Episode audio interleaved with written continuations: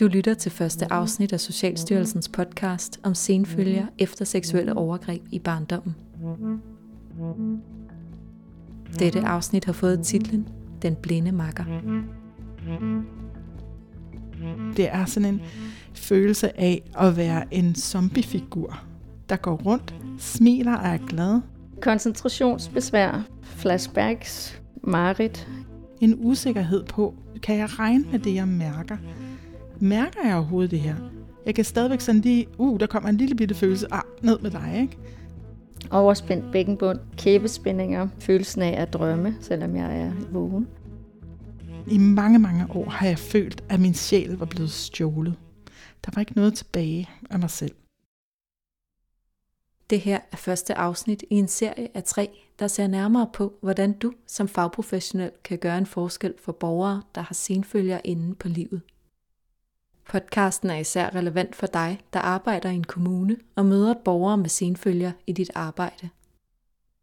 Dette afsnit hedder Den Blinde Makker, fordi senfølgerne ofte kan være svære for øje på, selvom de er med, når du møder borgeren. Og fordi første skridt mod forandring er at styrke kendskabet til senfølger, kan du i dette første afsnit høre mere om, hvad senfølger er og hvordan de kan se ud i voksenlivet. Tak fordi du lytter med.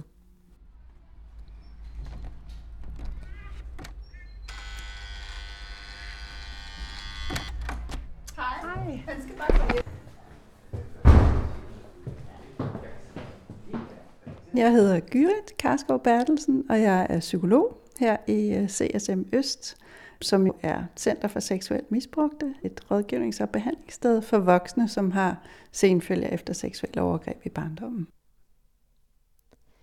Der er jo nogle følger af overgrebene umiddelbart, når det sker for de børn eller unge, det sker for, som præger dem og deres liv. Men så er der også nogle af dem, der har oplevet overgreb, som faktisk bliver ved med at slås med problemer selv mange år efter, når de er blevet voksne. Og det er jo så det, vi kalder senfølger. Nogle senfølger kan være sværere at opdage end andre. Gyrith fortæller her om de psykologiske senfølger, som man må have en smule kendskab til for at kunne opdage tegnene på. Senfølger kan være mange forskellige ting. Mange slås med angst og depression. Og så kan det være PTSD, altså posttraumatisk stress, eller den nye diagnose, vi også har fået, som hedder kompleks PTSD. Og PTSD er jo karakteriseret ved, at man har påtrængende erindringer, og det kan være flashbacks, mens man er vågen, eller det kan være mareridt, altså som kommer, uden at man inviterer det ind, og man føler, man ikke har kontrol over det, ikke? Og at man er lidt i alarmberedskab hele tiden. Og nogle gange kan det, der sker, være det, vi kalder dissociation. Det er noget, der også kan foregå under selve traumerne, hvor man jo ofte ikke fysisk kan komme væk fra det, der sker, som er alt for voldsomt til, at man kan holde det ud. Og så kan det være sådan en mekanisme, der gør, at man på en måde bevidsthedsmæssigt kommer væk fra det. Det er noget af det, der gør, at folk for eksempel kan have en oplevelse af at se sig selv udefra. Senfølger er også måden, man ser sig selv på. For rigtig mange så er der problemer med dårlig selvværd. Altså måske har nogle følelser af, at man ikke har fortjent noget særligt godt her i verden, eller at man i bund og grund er et dårligt menneske. Så er der for rigtig mange følelsesmæssige vanskeligheder, altså problemer med at mærke sine egne følelser, og rigtig meget problemer med at regulere sine egne følelser. Sådan så man bliver meget nemt overvældet, og ikke rigtig ved, hvad man skal stille op med det. Og for andre er det mere en oplevelse af at lukke rigtig meget ned for følelser. Vi har talt med 2 personer, der lever med senfølger efter seksuelle overgreb i barndommen. Den ene er Cleo. Jeg er Cleo. Jeg er også forperson for Landsforeningen Spor. Spor er en landsforening for voksne med senfølger af seksuelle overgreb i barndommen. Det har jo været en proces, der startede i 29-årsalderen, og så er jeg jo 55 år gammel nu. Og nu har jeg det en masse ting at bøvle med, men det er slet ikke på samme niveau, som dengang jeg skulle starte processen.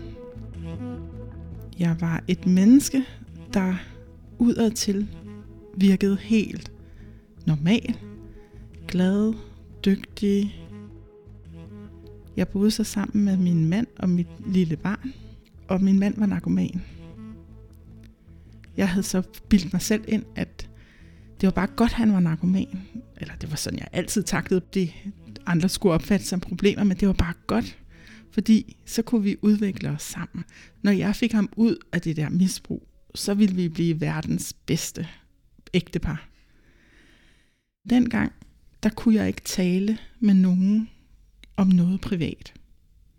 Det var hverken de svære ting, som for eksempel, at min mand var narkoman, men det var også gode ting, jeg ikke kunne dele med andre.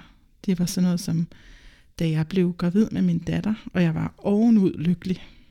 Og jeg kunne simpelthen ikke finde ud af at sige det til nogen. Jeg kunne ikke få ordene ud af munden. Fordi jeg havde aldrig lært at dele noget privat med andre. Det er bare sådan et indblik i, hvad det var for nogle senfølger, jeg havde. Men helt grundlæggende var det, at jeg havde ikke nogen behov.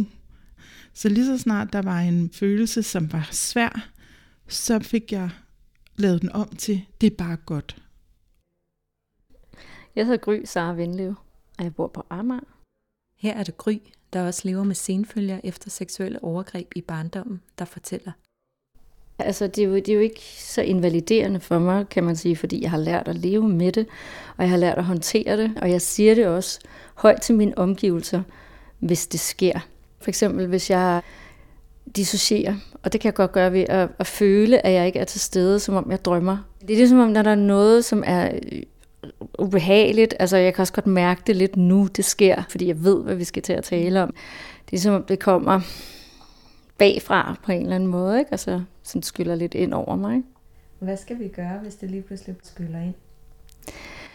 Altså, hvad vi to skal gøre, du og jeg, jamen det er ikke farligt. Okay. Det er okay.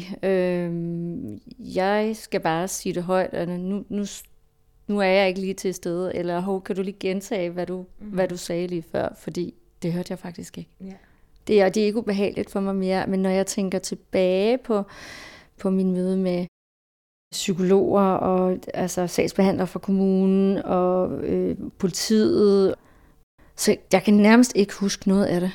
Jeg kan godt huske, at jeg har været der, men så er det måske små detaljer, så kan jeg måske huske, hvilken læbestift jeg havde på, eller en eller anden plakat, der hang i rummet. Altså, så har jeg jo sådan på en eller anden måde fokuseret på de der ting, fordi det var så ubehageligt at være i. Så når jeg går ud fra det her, så kan jeg intet huske af, hvad der er blevet sagt. Altså, mens sætningen bliver sagt, så kan jeg godt høre den, men den er så væk lige kort tid efter, og så kan jeg sidde og tænke, hvad fanden var det, hun sagde, eller han sagde, eller hvad var det, jeg skulle gøre? Og så jeg er også begyndt på, når mødet er slut, og så sige, kan vi lave en opsamling? Og så kommer tingene ligesom lidt tilbage, for jeg har hørt dem. Det har været meget voldsommere, end det er i dag. Jeg har jo gået i terapi sådan on and off, siden jeg var 16 faktisk, og nu er jeg 48. Så nu sker det faktisk. Nu kan jeg ikke huske, hvad du sagde. Nej, ja. Det er okay, så skal jeg bare gentage. Ja. Ja. Og det var, om det havde været, om der er sket en udvikling før. Ja, jeg er blevet bedre til at være i det, faktisk. De flashbacks, jeg har tilbage, det kan nogle gange være noget, jeg ser, men især noget, jeg hører. Hvor jeg hører lyden af min stedfar. Og der bliver jeg simpelthen nødt til at bruge de redskaber, jeg har fået som tapping på selve brystbenet der. Altså faktisk lige over for hjertet, ikke? Altså, at jeg så kan mærke mig selv. Orientering i rummet og sige tingene højt, at for eksempel hvilket årstal jeg er i, hvilken adresse jeg er på, sådan, ikke? Du kan altid se noget, du kan altid, selv i mørke, ikke? Altså, der er altid noget at dufte, der er altid noget at høre. For eksempel, jeg ser 1, 2, 3, 4, 5 blå ting, og så hører jeg 3 ting. Jeg hører mit eget åndedræt, jeg hører dit, jeg hører bilerne ude på gaden. Jeg kan dufte. Jeg kan dufte noget kaffe. Sådan nogle ting.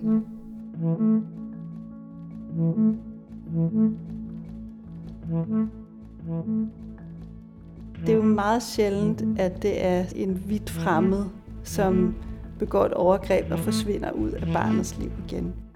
Her er det psykologen Gyrith fra Center for Seksuelt Misbrugte, der fortæller om de senfølger, der handler om relationelle vanskeligheder. For langt de fleste, så er det overgreb, som bliver begået i en relation. For mange er det ret nære relationer. Det kan være forældre, eller en stedfar, en onkel, en fætter. Det kan være en træner i håndboldklubben, eller andre, som det her barn eller unge har en relation til. Og tit er det jo også mennesker, som barnet eller den unge er glad for. Og måske opdager man slet ikke, mens det står på, hvor skadeligt det egentlig er, det der foregår. Og det er jo noget af det, der er skadeligt for barnet og den unges evne til at knytte sig til andre mennesker. At man i den situation, hvor man faktisk er knyttet til en og har tillid til et menneske, der bliver man svigtet, og man bliver misbrugt. Så der går kluder i det her med at have tiltro til andre mennesker, og der går også kluder i hvordan man føler, man selv indgår i sådan en relation. Og når man som fagprofessionel så møder den person som voksen, så er hele den historie jo med.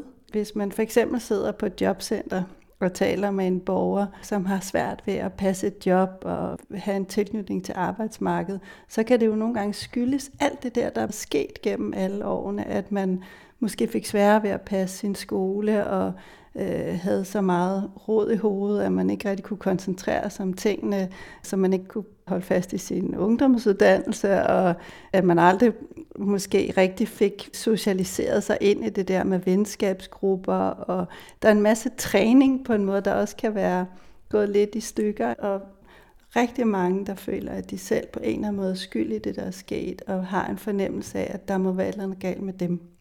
Der er jo nogen, som altså ser ud som om, at man fungerer fint, og samtidig har man simpelthen ikke kapaciteten for eksempel til at passe et job. Og fordi det er så meget noget, der foregår indeni, så kan det være rigtig svært at forstå. Altså så man kan på en måde spille lidt med en blind makker som fagprofessionel. Og det kan også nogle gange være en blind makker på den måde, at det tit også kan være sådan en ret skjult historie inde i dem selv, som de faktisk ikke rigtig selv er klar over. Altså de er ikke helt selv klar over, hvilken betydning har det egentlig i mit liv, det her. De kan mere tit komme til at tænke, om det er sådan, jeg er. Altså jeg er sådan en, der ikke er så god i skolen, eller jeg er sådan en, der nok ikke kan få en kæreste, men de opdager ligesom ikke, at det er en reaktion på noget, så derfor er det heller ikke sikkert, at de får fortalt det. Jeg kunne ikke mærke, hvor hårdt det var i virkeligheden, indtil jeg sad hos en socialrådgiver, og hun sidder med ryggen op mod væggen, og jeg sidder foran i en stol. Jeg har fået den her samtale alene, hvilket jeg har undret mig lidt over. Fordi de andre gange, der har min mand været med. Det er ham, der skal fikses, ikke? Der er ikke noget med mig. Hvad må jeg skal?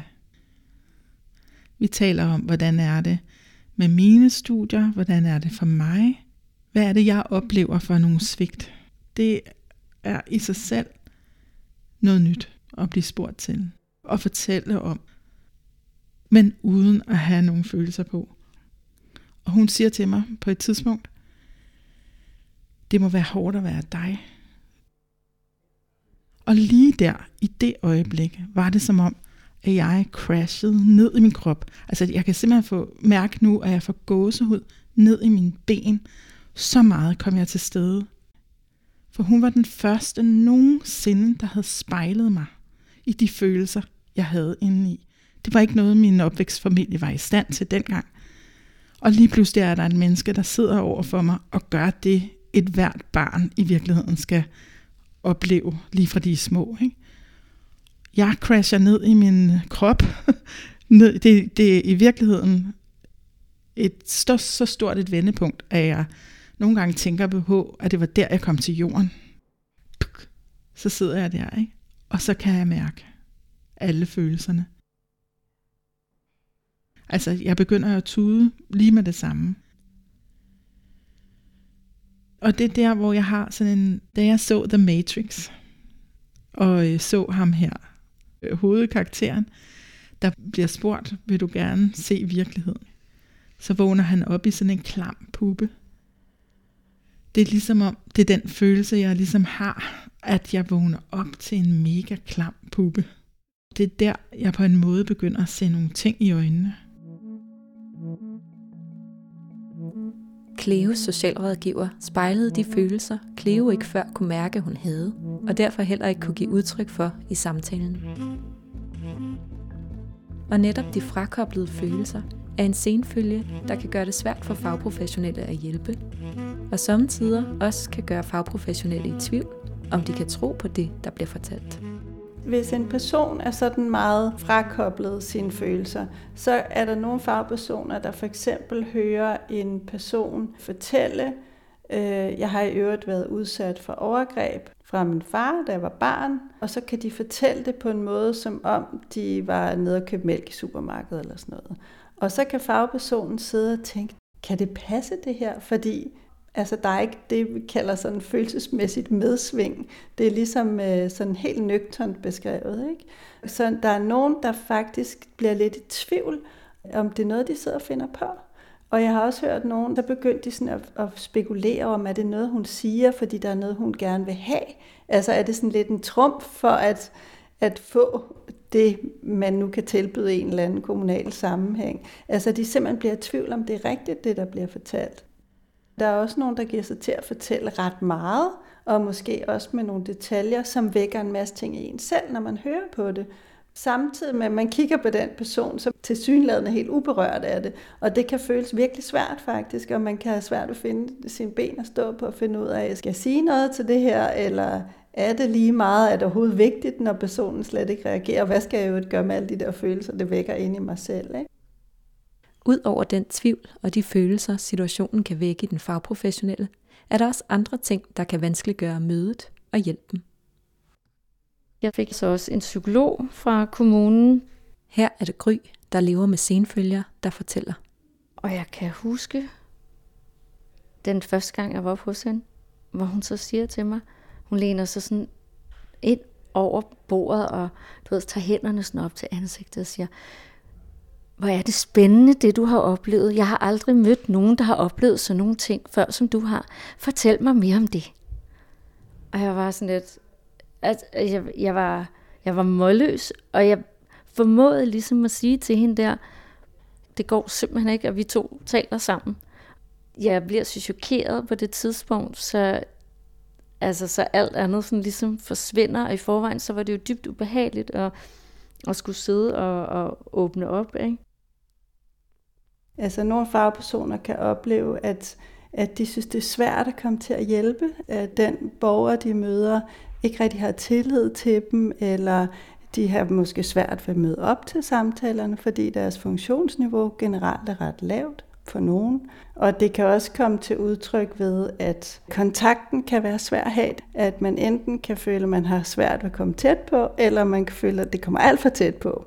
Altså at der er nogle borgere, som nærmest sådan klynger så meget til den person, og ønsker hjælp og bliver sådan meget hjælpeløse selv. Så det kan se ud på mange forskellige måder, men for alle, der skal til et eller andet møde på kommunen, der er man selvfølgelig lidt nervøs, og man er usikker på, hvad vil der komme ud af det osv. Men hvis man nu har oplevet overgreb, og man er blevet grundlæggende sådan rystet i sin tillid til omverdenen, sin tillid til, at andre mennesker vil en det godt, så er det jo med ind i rummet, når man så møder en eller anden autoritet, der kan skalte og valte med ens økonomi, eller man kan være bange for, at de tager ens børn fra en, så møder man jo op med et angstniveau, som er tårnhøjt. Og det ulige magtforhold er noget af det, der påvirker Cleo. Som fagprofessionel har du en magt. Alene det er en trigger. Det kan trigge blandt andet den her pleaser-del.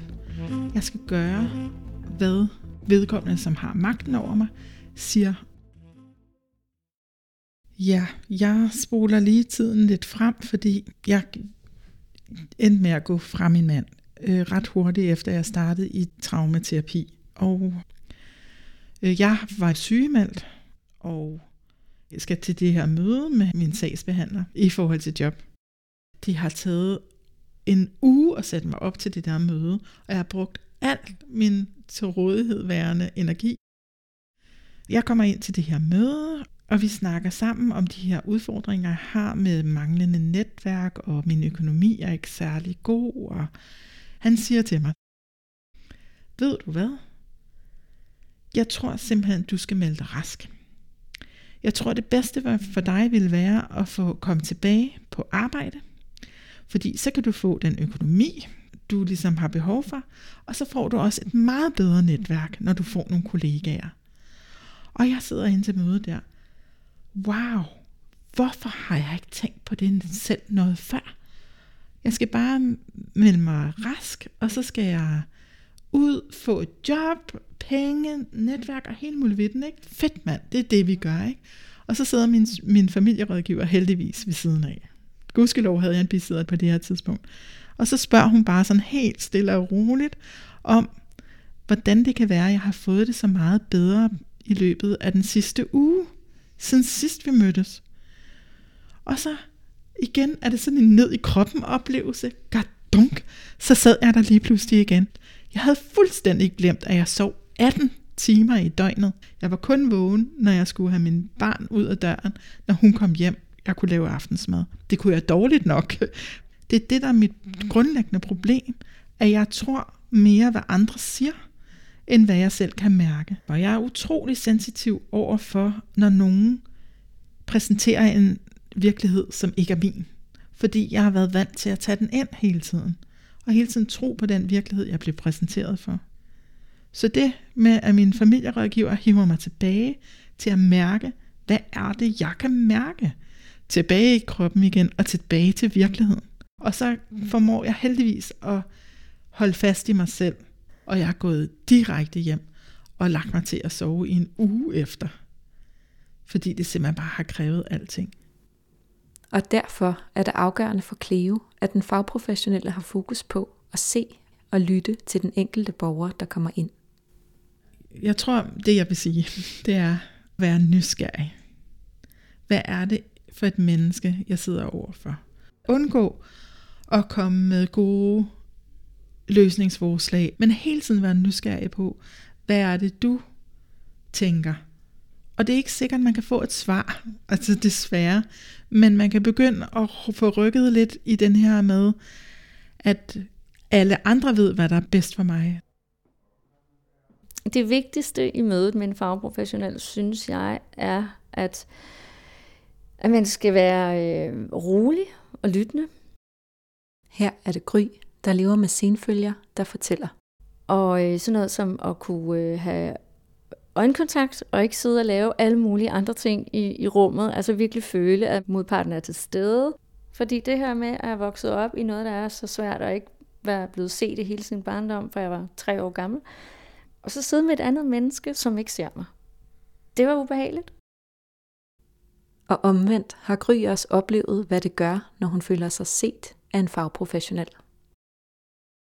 Jeg var 15 år gammel. Jeg sidder hjemme hos min veninde i den her lille etværelseslejlighed på Nørrebro og ryger hash. Så hun var 17 og gravid og havde en socialpædagog, der kom hjem hos hende. Og så bliver der ringning ved døren, og så kommer hende her, socialpædagogen, ind med sine lyse krøller og briller og skinnende øjne og spørger, hvordan min veninde har det, og hvordan er det gået siden sidst. Og det er den her måde, hvor hun ikke dømmer min veninde på, fordi jeg vidste jo godt, det er jo forkert at ryge has og være gravid, ikke? Så jeg sad jo og overvejede de her samtaler med hende, og det var første gang, jeg så et voksent menneske, som var simpelthen så varm og strålende, og hun lyttede, og hun troede på, hvad der blev sagt, og jeg var sådan helt, gud, kan voksne mennesker være sådan? Næste gang jeg så mødte hende, så tænkte jeg, nu tager jeg sgu chancen og siger noget selv. Så åbnede jeg munden, og så fortalte lidt. Jeg kan ikke huske, hvad jeg sagde. Men hun sagde til mig, vil du ikke komme ind til mig og have nogle samtaler? Hele hendes ro, kan jeg huske, og det der lyse krøllede hår, og hun har bare sådan strålende øjne, synes jeg, ikke? Fordi hun så mig.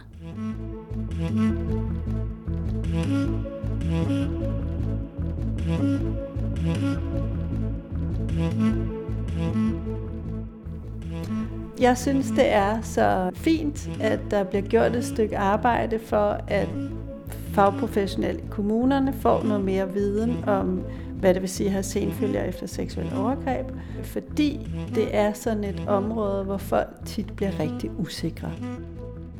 Det, der kan ske, når folk bliver usikre, det er, at de på en måde mister lidt det, de egentlig kan i forvejen. Og jeg synes, at noget af det, der sker, når man så har arbejdet med det, og man har fået noget mere viden, og man har talt om, hvad der er svært, det er, at så bliver folk lidt mindre usikre, og så viser det sig, at de kan en masse. De kan en masse i forvejen, som netop handler om at skabe en god relation, og sætte nogle gode rammer for det arbejde, man laver. Og bare det, at man måske for en tid har befundet sig lidt i et felt, hvor man tænker, puh, det er meget komplekst, og det er da svært, og hvorfor er der ikke nogen facitliste og sådan noget. Men bare det, at man har talt om de ting, har forholdt sig til det, har mærket lidt på sin egen krop, nogle af de ubehagelige følelser, det vækker og alt det her, det gør, at man har mindre berøringsangst, at man er mindre usikker. Og jeg synes også, det er super vigtigt at sige, at man skal også have respekt for, at det her er jo bare et lille område, hvor dem, der arbejder i kommunerne, de skal jo vide noget om 1000 ting. Så det er også fint nok, at man ikke er super ekspert på det, og at det er rigtig vigtigt, at man har nogen at spare med. Der er nogle fagprofessionelle, som kan komme til at tænke, at hvis de er i tvivl om, hvad de skal gøre, så er det måske, fordi de ikke er dygtige nok. Jeg tænker derimod, at tvivlen er en indbygget del af det at arbejde med mennesker og med komplekse problemstillinger. Og det, at man kan have en refleksiv praksis, altså at man kan tænke over, hvorfor gør jeg det her? Og hvorfor gjorde jeg det der, når jeg egentlig havde tænkt, at jeg ville gøre noget andet? Hvorfor spurgte jeg ikke den her borger? Det gør, at man får en refleksion, som faktisk kommer borgeren til gavn. Selvfølgelig er man forpligtet til at reflektere over det, det vækker ind i en selv, og ikke bare handle på det, men man må gerne være i tvivl, og det kommer vi til at være hele tiden, uanset hvor meget vi ved. Som fagprofessionel kan du altså gøre en stor forskel for borgere med senfølger.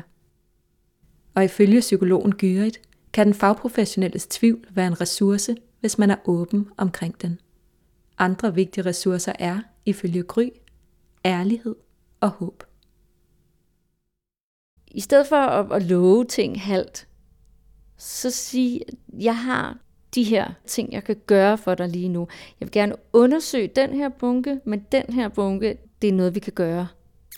Sådan så der også kommer noget håb, der kommer noget fremdrift. Der kommer en voksen ind, som tager en i hånden, ikke, og siger, jeg ved ikke helt, hvad du har behov for præcis, men jeg vil gerne hjælpe dig. Det synes jeg er noget af det vigtigste. Jeg synes, det var håbefuldt, at de kunne give mig en lejlighed, at de kunne give mig revalidering til den kokkeuddannelse, som jeg ønskede mig. Jeg synes, det var håbefuldt, at de kunne give mig et halvt år hos en psykolog i stedet for kun 10 gange. Det var håbefuldt, at de kunne så sige, at vi kan hjælpe dig videre igen til noget gruppeterapi. Altså, så der har været rigtig mange på vejen for mig. Heldigvis, ikke? Jeg har virkelig, virkelig været heldig, tænker jeg. Jeg var på det rigtige sted, på det rigtige tidspunkt, ikke? Hos min hasrygende gravide veninde. Hvem havde troet det, at der skulle komme en engel og på en eller anden måde altså, give mig et håb om min fremtid? Hun gjorde, jeg følte mig set og forstået, ikke? Det betød simpelthen så meget for mig. Og så tænkte jeg, så må der også være andre, der kan det her. Der er andre voksne, der kan hjælpe mig. Og så har følelsen af, at der er noget, der rykker. Der sker noget. Der bliver en større traumebevidsthed. Og det glæder mig, at vi kan få øjnene op for, at dels hvad vi kan gøre, men også, at det rent faktisk nytter noget. Ikke?